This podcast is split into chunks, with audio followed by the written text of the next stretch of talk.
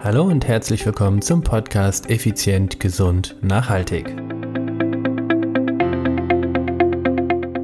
Heute geht es um mein sportliches Comeback meines Lebens.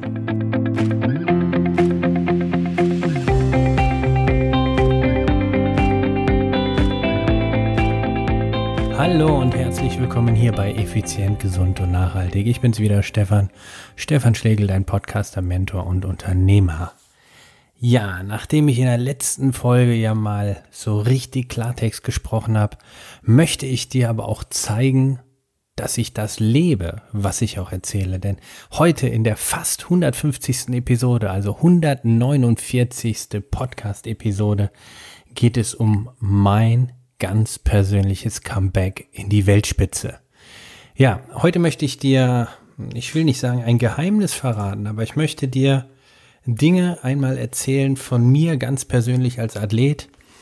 Und ich hoffe, du kannst für dich auch selber ein paar, ja, vielleicht Inspirationen, vielleicht auch Strategien oder Gedankenanregungen mitnehmen, die dir selber helfen, deine Ziele vielleicht wieder neu zu sortieren, deine Sterne neu zu sortieren und auf jeden Fall nach den Sternen zu greifen. Denn darum soll es heute in dieser Episode gehen. Ja, was heißt denn mein persönliches sportliches Comeback? Ich nehme dich mit auf eine Zeitreise in das Jahr 2016. Ich stehe an der Startlinie in Oceanside, Kalifornien, Amerika. Es sind angenehme 25 Grad. Ich bin am Start des Race Across Americas und zähle als einer der Mitfavoriten. Ich bin in der körperlichen Form meines Lebens. Ich habe herausragend gute ja, Leistungswerte im Labor und auf der Straße gezeigt und fühle mich einfach bärenstark. Und in den letzten Tagen bin ich auch die Statistiken durchgegangen, meine ganzen Tests und meine Analysen, also richtig reine, rational, Zahlenjunkie durchgearbeitet und ja, ich war messbar auch in der Form meines Lebens.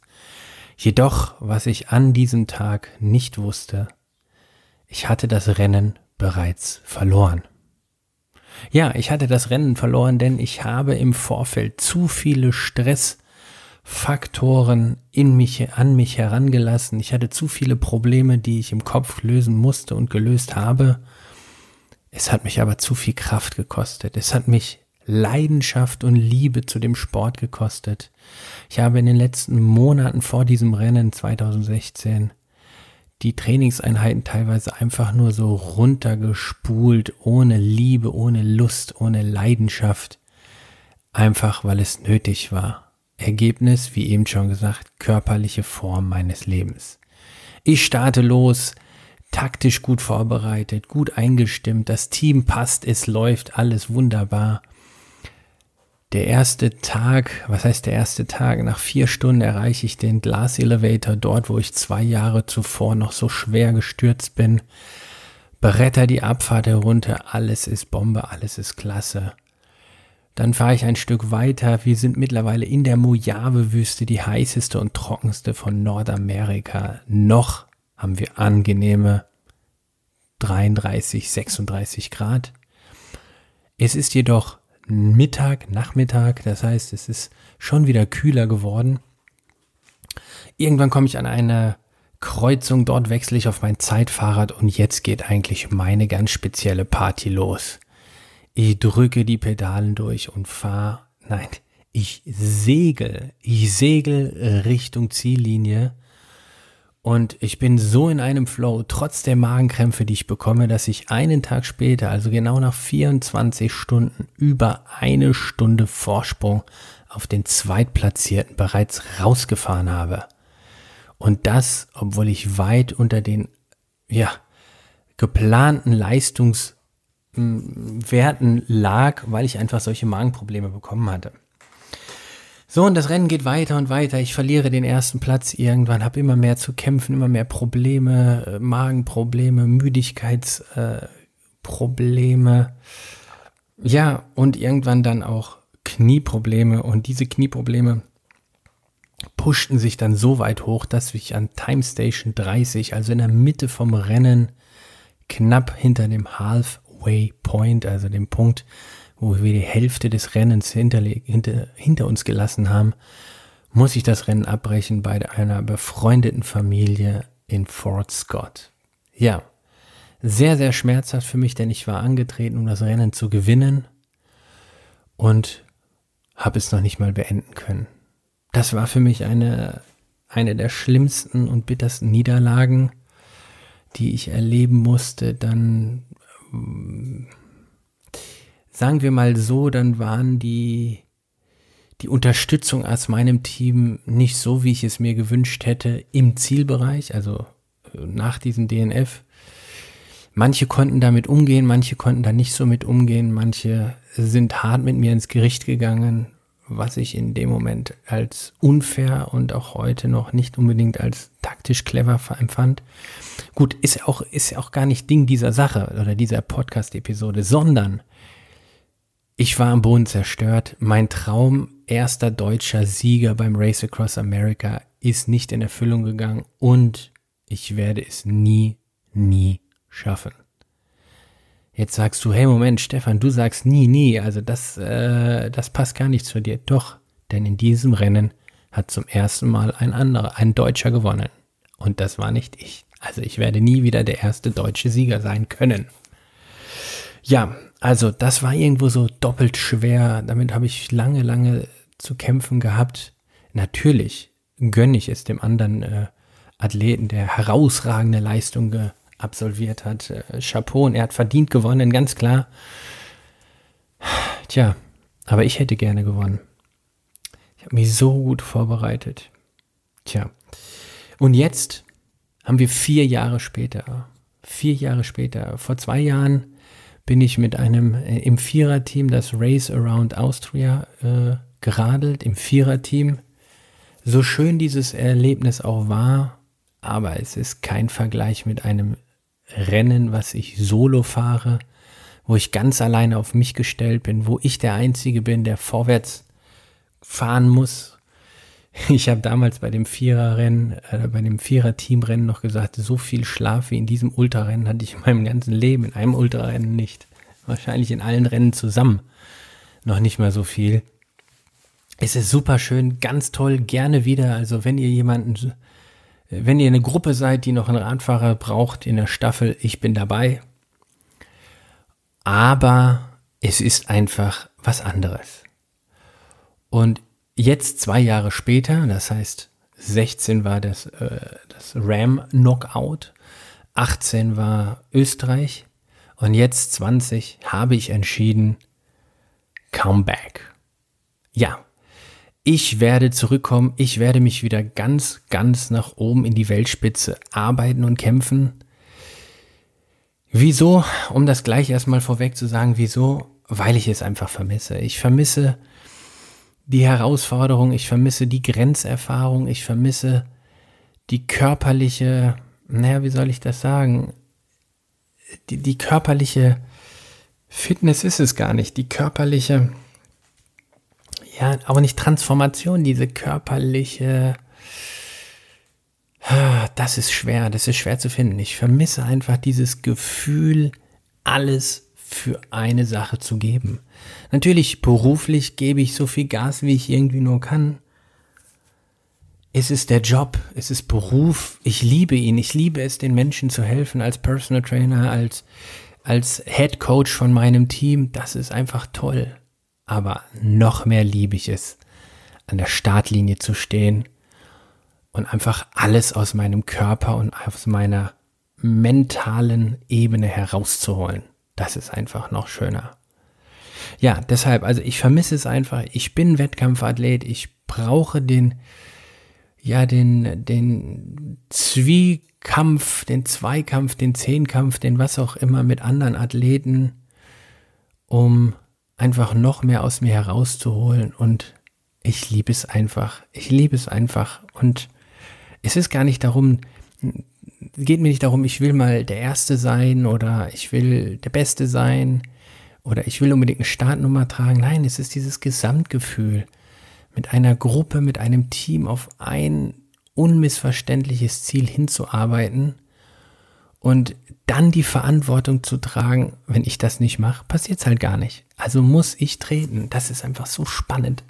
So toll zu sehen, wenn du dann, wenn alle Zahnräder ineinander greifen in so einem Rennen, all das Trainierte irgendwann auf einmal wieder hervorgehoben wird und es macht klack, klack, klack, klack und es passt zusammen.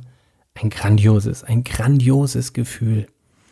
Und dann durch Tiefen gehen, sich durchzudrücken und dann durch diesen Treibsand einfach durchzutreten, um dann da rauszukommen und dann, oh, einfach toll. Es ist einfach unglaublich.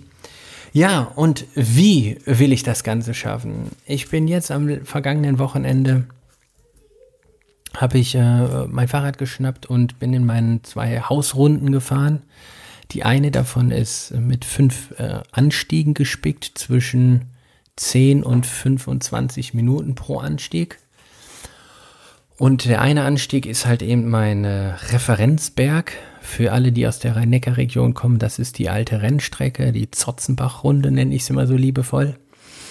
Und ja, das ist, äh, das ist einfach mein Testberg. Und den bin ich halt äh, im sogenannten CP-Test hochgefahren, also das heißt Critical Power Test. Mit anderen Worten, 20 Minuten All Out. Das Ziel ist, die höchste Durchschnitt-Wattzahl wie möglich zu haben. Boah, ich sage euch, das tat richtig, richtig weh. Ich bin es nämlich gar nicht mehr gewohnt, so hart, so viel aus mir rauszuprügeln. Oh, das tat unglaublich weh. Es waren unglaubliche muskuläre Schmerzen. Ich habe auch heute noch dicke, schwere Beine.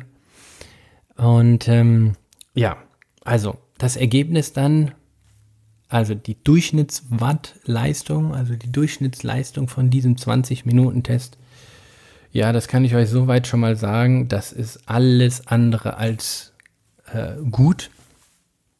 Ich bin richtig schlecht geworden. Aber woher auch?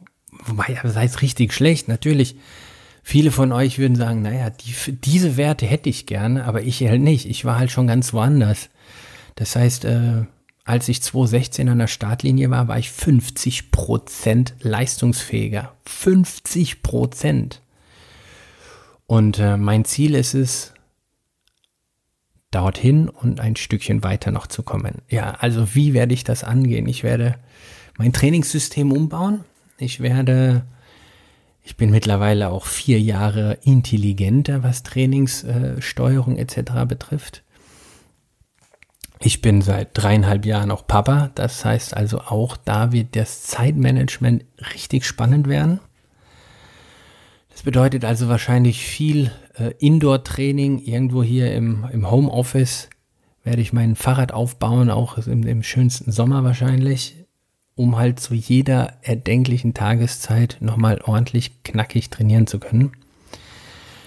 Nichtsdestotrotz, ich fange ganz unten an. Ist das frustrierend? Ja, es ist frustrierend. Deshalb weiß ich auch sehr gut von all unseren Klienten, die wir betreuen, die halt wirklich fitnesstechnisch ganz unten sind, hey ihr Lieben und alle Podcast-Hörerinnen und Hörer da draußen, wenn ihr euch richtig unfit fühlt, ich weiß, wie ihr euch fühlt. Ich weiß es. Ich fühle mich genauso. Ja. Das heißt, ich werde jetzt äh, natürlich regelmäßig Radfahren gehen. Die Einheiten werden sicherlich irgendwo zwischen 45 und 180 Minuten sein.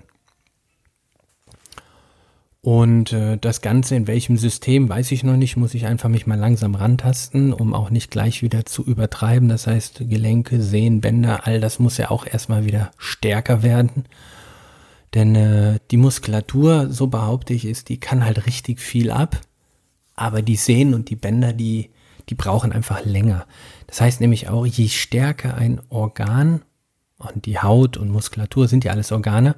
Also je, je stärker das Organ durchblutet wird, umso schneller regeneriert es auch.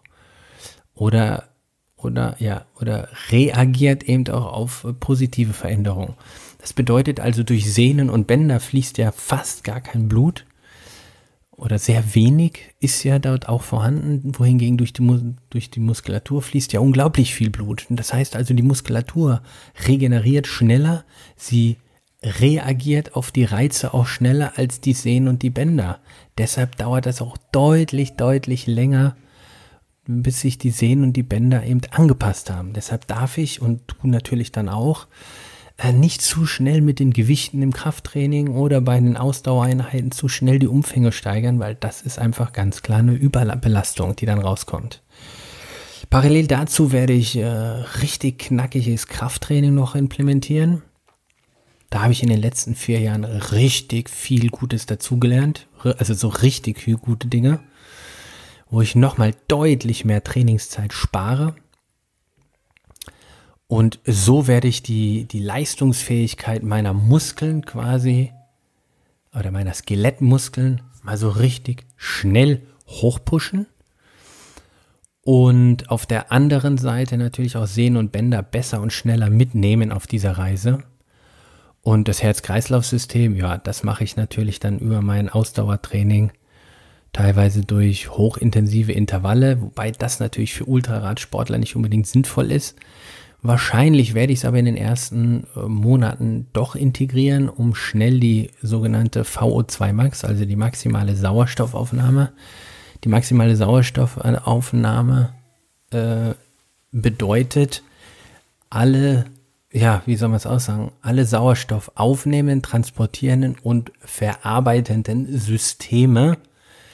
Diese Gesamtleistung nennen wir VO2 Max.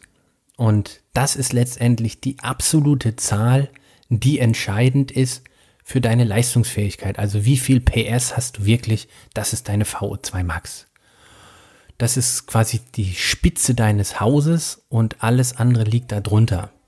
Darunter liegt deine FTP, also deine aerobe anaerobe Schwelle, deine, deine Glykolyse, Lipolysebereiche und so weiter und so fort. Also das soll hier keine Trainerausbildung werden, aber ich will dich ein bisschen mitnehmen auf diese Reise. Und dann werde ich nächstes Jahr sicherlich im Frühjahr das erste Ultrarennen fahren. Ich bin mir noch nicht sicher, wo, wie, was, aber mal sehen, was da so kommt. Und von daher, ich freue mich riesig. Ich habe jetzt auch so langsam werde ich mir ein Rennen raussuchen, um dann auch ein Fixdatum zu haben, um dann wirklich nächstes Jahr, also mich jetzt schon quasi darauf vorzubereiten, um nächstes Jahr dann wieder zurück in die Szene zu kommen. Ich werde mir auch genau überlegen, welche Leistungsfähigkeit ich am Start dieses Rennens dann bereits haben möchte. Wie gesagt, ich vermute mal, das wird im Mai sein. Und jetzt haben wir Juni, das heißt den ganzen Juli, August, September, Oktober, no, also Juli, August, September, Oktober, November, Dezember, das sind sechs Monate, nochmal vier dazu, das heißt zehn Monate Training, die jetzt vor mir stehen. Da werde ich sicherlich, sicherlich so 30% Leistungsfähigkeit oben drauf packen und dann fängt es an, langsam Spaß zu machen in der Szene. Ja, dann fängt Ultracycling an, Spaß zu machen.